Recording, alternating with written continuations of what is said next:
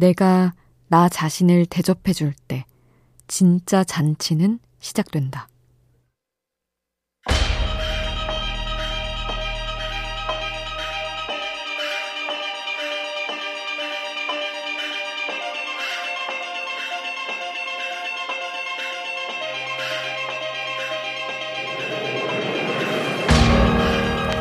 철학자 김진영은 말한다. 삶은 향연이라고. 우리는 그 향연에 초대받은 손님이니 귀한 손님답게 우아하게 살아가자고. 향연은 융숭하게 손님을 대접하는 잔치다. 하지만 우리는 스스로를 귀하다 생각지 못해 초대받지 못한 자리에 와 있는 사람 마냥 서성인다. 그렇게 주변인이 된다.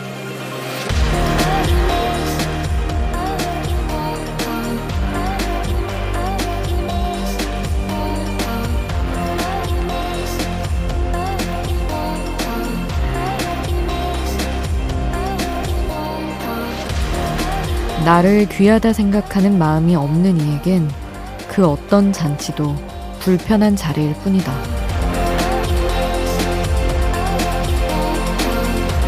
우연한 하루 김수지입니다.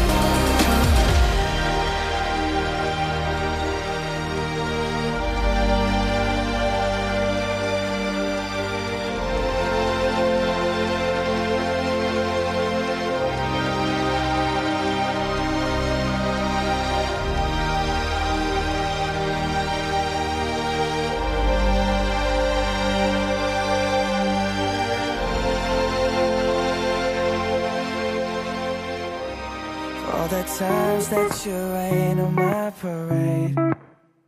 And all the clubs you get in using my name. You think you broke my heart, oh girl, for goodness sake. You think I'm crying on my own, well I ain't. 9월 23일 수요일 우연한 하루 김수지입니다. 첫 곡으로 들려드린 노래는 저스틴 비버의 Love Yourself 였습니다. 음, 사실 그런 얘기는 많이 하죠. 사랑받는데 익숙치 않아서 연애를 그르치고 자꾸 실패하게 되는 그런 경우들.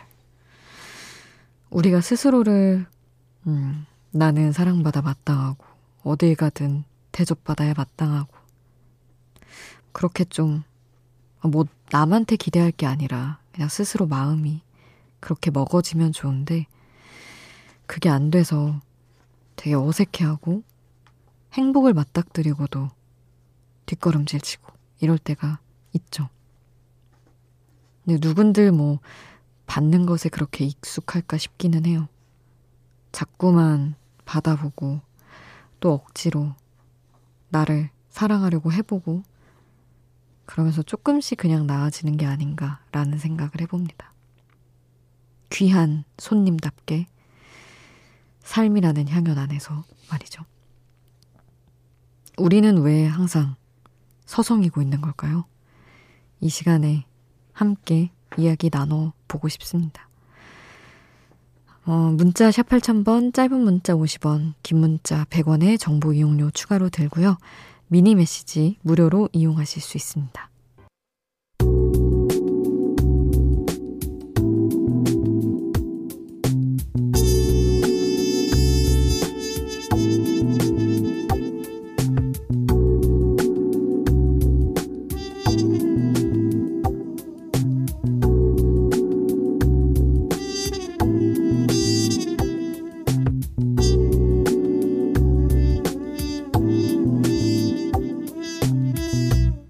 우연한 하루 김수지입니다. 손을 뻗어줘 내 목을 감싸줘 좀 더 아래 내 어깨를 주물러줘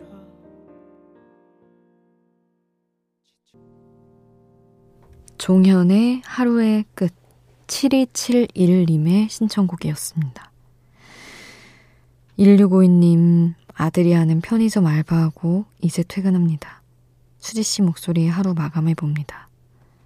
이렇게 하루의 끝에 계신 분들이 아마 많으실 것 같아요. 지금 함께하는 시간이 마무리하는데 뭔가 편안한 시간이 됐으면 좋겠습니다. 음, 하승연님, 고등학생 때 꼭 이 시간에 라디오 들었었는데, 성인이 된 이후로는 이상하게 한 번도 들은 적이 없어요. 문득 그때 생각이 나서 어플 다운받아 듣고 있어요. 여전히 따뜻하고 좋네요. 감사해요. 하셨습니다. 저도 그랬어요. 근데 이게 어느 시간에 꼭 어디에서 뭔가 할 때 라디오가 좀 찾아지는 것 같아요. 학생 때는 공부하려고 앉아있는 시간이 많다 보니 그랬던 것 같고, 성인이 되면 막 바빠지다가 또 위로받고 싶은 날 라디오 찾게 되고, 저도 그랬던 것 같네요. 7954님. 개인적으로 제가 꼽은 수디의 시그니처 말투가 있어요. 저는 수디가 특유의 습니다 말씀하실 때 인상 깊게 듣게 돼요. 왜 습다와 습니다 사이 정도 되는 수디 특유의 말씀이 있거든요. 뭔가 엄청 귀여우시면서도 든든함이 들게 되는 말투예요. 궁금하네요. 어떤 계기가 있어 그렇게 일부러 말씀하신 건지, 자연스럽게 그런 말투를 쓰신 건지. 이런 궁금함마저 애청자로서의 그것임을 잘 아시죠? 하셨습니다. 음, 너무 찔렸습니다. 뭔가 말씀하셔가지고. 좋다고 하셨지만, 어, 저는 아, 아나운서 아카데미 다닐 때랑 제 선배들한테 뉴스든 방송이든 모니터링 받을 때, 습니다를 습니다, 습니다. 다 해야지 왜 네가 안 들리냐고 엄청 혼났었는데 그게 그렇게 안 고쳐지더라고요. 제 생각엔 성격이 좀 급한 게 있어서 천천히 말하다가도 어미에서 성격이 나오는 게 아닌가 싶기도 하고 니를 발음하기에 제 입속이 뭔가 굼뜬 것 같기도 하고 말이죠. 그렇네요. 어떤 뭐 의도는 없었지만 그렇게 씁니다가 잘 안 돼요. 근데 뭐 싫은 건 아니시라니까 다행입니다. 8605님. 누워서 자려는데 잠도 안 오고 바람 좀 쐬고 자려고 공원으로 산책을 나왔어요. 엊그제가 여름인 것 같았는데 어느새 선선한 바람이 불 정도로 가을이 찾아왔네요. 음악 들으며 오늘 하루 되돌아보며 정리해 봅니다. 오늘따라 밤하늘에 별이 반짝이는데 왜 마음 한 켠은 추울까요? 하셨습니다. 아유, 또 가을이 몰고 온 쓸쓸함 때문에 추위를 느끼시는 분들 있으시군요. 저도 그렇습니다. 펀치의 밤이 되니까 신청을 해주셨어요. 이 곡 같이 듣고요. 보라미유의 안녕 뜨거웠던 우리 함께 하겠습니다.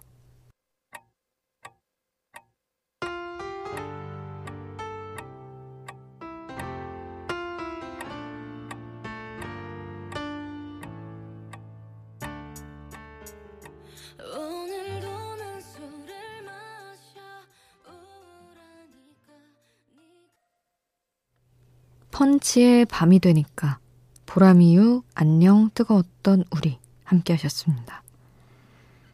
김민정님, 제가 선택한 길을 걸어간다는 게 힘드네요. 많은 시험 준비하시는 분들이 그럴 것 같아요. 이 길 끝에는 웃을 날이 있겠죠? 맞아요, 근데. 원래 누가 시키는 일을 하면 마음껏 탓하고 원망도 할 수 있지만 내가 선택한 내 길에서는 내가 다 지고 가는 거라 더 힘든 것 같아요.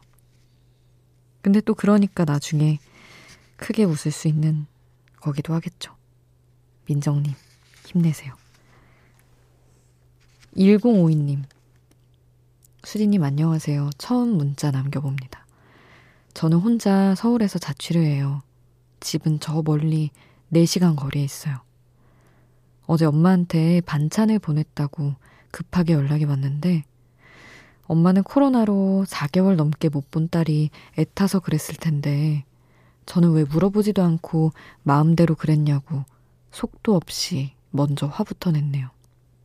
저는 다른 데에서는 친절한 사람인 척 하면서 엄마에게는 왜 말도 안 되는 화를 내는 걸까요? 문득 못난 어제의 제가 떠오르고 엄마가 너무 보고 싶은 밤이네요. 하셨어요. 음, 모든 자식들이 그런가 싶기도 해요. 세상에서 뭐 회사든 친구들한테는 그렇게 사람 좋은 척 하면서 엄마한테는 진짜 멋대로 굴잖아요. 근데 또 엄마는 아마 엄마 근데 진짜 맛있더라 이번에 이러면 또 좋아하고 뭔가 사과하고 싶어 하는 마음도 알아주시지 않을까요? 그만큼 더 자주 연락하고 괜히 말도 걸고 하면 알아주실 거라 생각합니다. 4475님, 아델의 워터 언더 더 브릿지 신청해 주셨어요. 이 곡 함께 하겠습니다.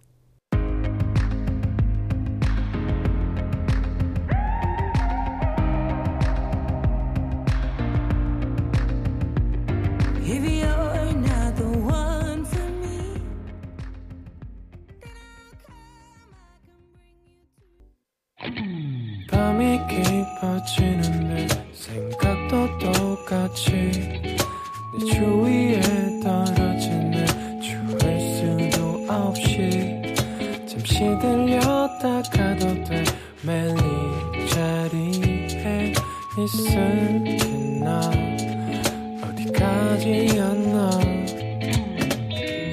우연한 하루 김수지입니다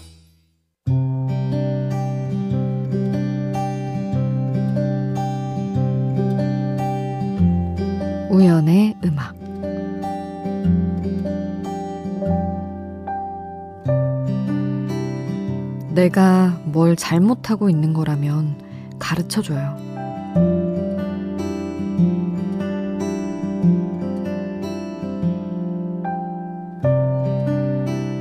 누군가에게 좋은 선생님이 나에게는 아닐 수 있다는 것. 배움의 길에 자주 되새겨야 하는 진리다.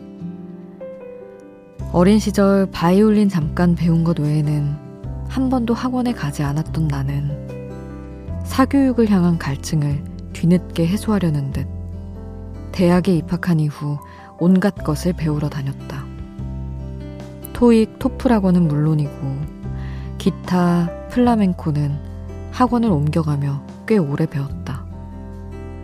인디밴드 드러머에게 잠시 드럼도 배운 적이 있었고 언론고시를 준비하면서는 아나운서 아카데미 외에 논술학원에도 잠시 몸을 담갔다.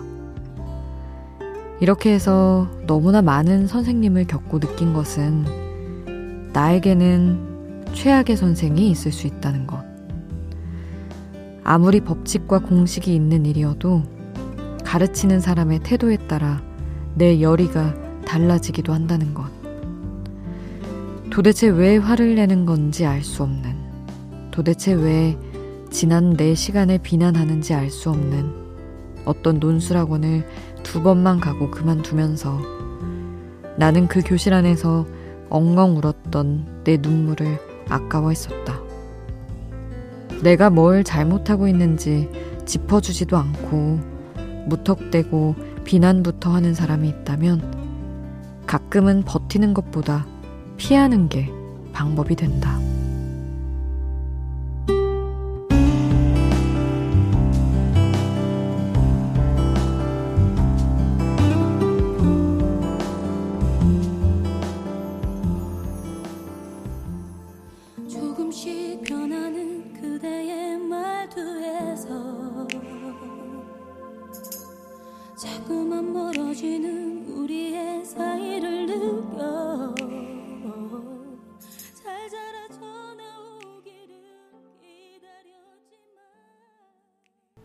슬로우잼 가르쳐줘요.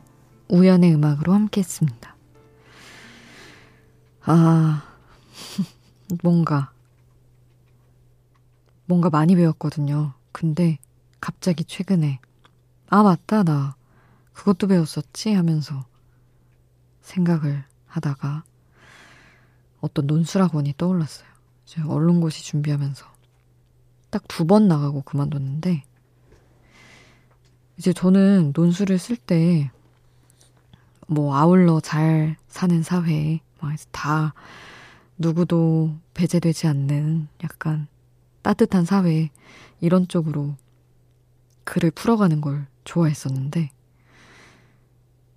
저 약간 저한테 저의 사상이 이상하다는 식의 지적을 하시는 거예요. 그 선생님이 되게 막 호통을 치시면서 넌 너무 전체주의적이고 넌 위험한 생각을 갖고 있다.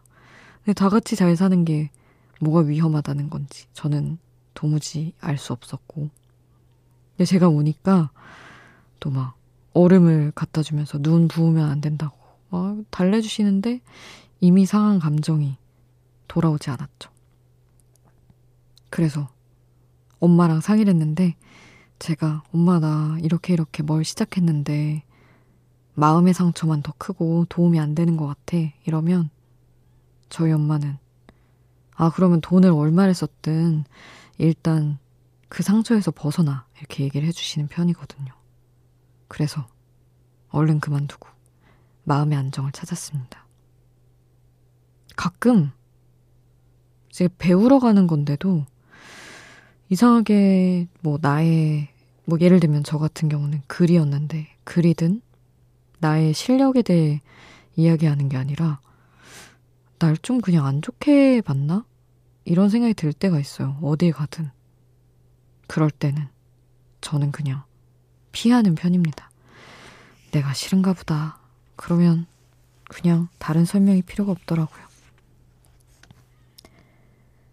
국경근님, 오늘 블로그로 알게 된 그녀와 댓글을 주고받다가 서로 친구가 돼주기로 했어요. 만나는 것도 전화도 안 되지만 그래서 힘이 되는 친구가 한 명 생겼네요. 그녀는 내게 노래를 추천해주면서 내겐 자신이 기억이 아니라 추억이 됐으면 좋겠다는 말도 남겼어요. 하루 종일 그 말만 되뇌고 있네요. 음, 이런 거 보면 인연이 참 다양한 방식으로 닿는 것 같아요. 꼭 얼굴을 보지 않아도 뭔가 취향이 되게 잘 맞는 분이었나 보네요. 우연히 알게 돼서. 이런 친구가 더 오래 든든히 남을 것 같기도 하고, 뭐, 경우에 따라 다르겠지만. 경근님 좋은 친구가 한 분 생긴 거 축하드립니다. 담손의 공방 친구 신청을 해주셨어요. 이 곡 같이 듣고 옥상 달빛 어른처럼 생겼네 함께 하겠습니다. 함께여서 고맙고 이해해줘서 고마워 우리 같이 한 시간 참 많은 일이 있었지 담손의 공방 친구 옥상 달빛 어른처럼 생겼네. 함께 하셨습니다. 3617님, 제가 취업 준비를 좀 길게 하고 있어요. 시간이 길어질수록 자신감도 하락하고 지쳐 있는 상태인데, 친했던 선배가 책 한 권과 함께 메시지를 보내왔어요. 넌 꼭 잘 될 거야. 잘 된다는 게 취업선에서 그치는 게 아니라 그 이후에도 너만의 가치가 빛을 발할 거라는 얘기야. 앞으로 너무나도 많이 밝게 빛날 거라서 그 입문의 과정이 조금 길 뿐이야. 다혜는 복을 많이 받을 거야. 우리 같이 파이팅 하자. 이렇게요. 긴 취업 준비로 친했던 사람들의 기억에서도 제가 잊히고 있는 줄 알았는데 너무 고마웠어요. 누군가 저를 이렇게 응원해준다는 게 참 감사하네요. 오늘도 기분 좋게 마무리하고 다가오는 내일도 힘내보겠습니다. 하셨어요. 음, 선배가 진짜 좋은 얘기를 해주셨네요. 그냥 너 괜찮은 사람이잖아. 너 취업 잘할 거야가 아니라 그 이상의 빛을 낼 거라는 얘기 너무 힘이 될 것 같아요. 저도 늘 입문의 과정이 굉장히 긴 사람이라서 다혜님 맞죠? 더 응원해 드리고 싶네요. 같이 힘내자고. slow starter 윤종신의 노래 신청을 해주셨어요. 이 곡 함께 하겠습니다.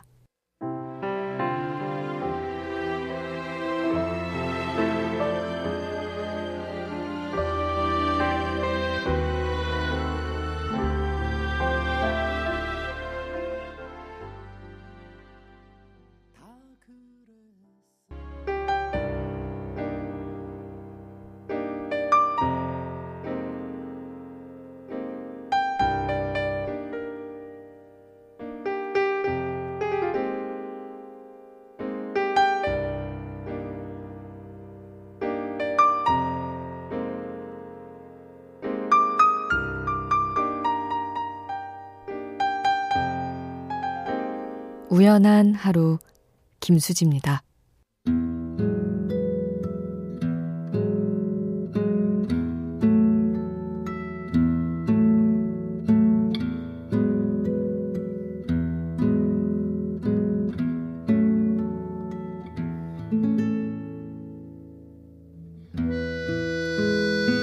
박가영님.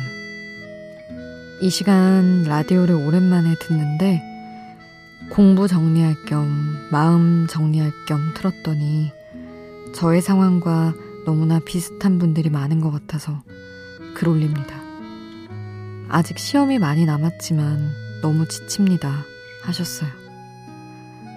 맞아요. 저희 공부하시는 분들, 뭔가 준비하는 분들 많이들 오시더라고요. 근데 그러다가 또 어떤 날은 이렇게 상황이 좋아졌어요.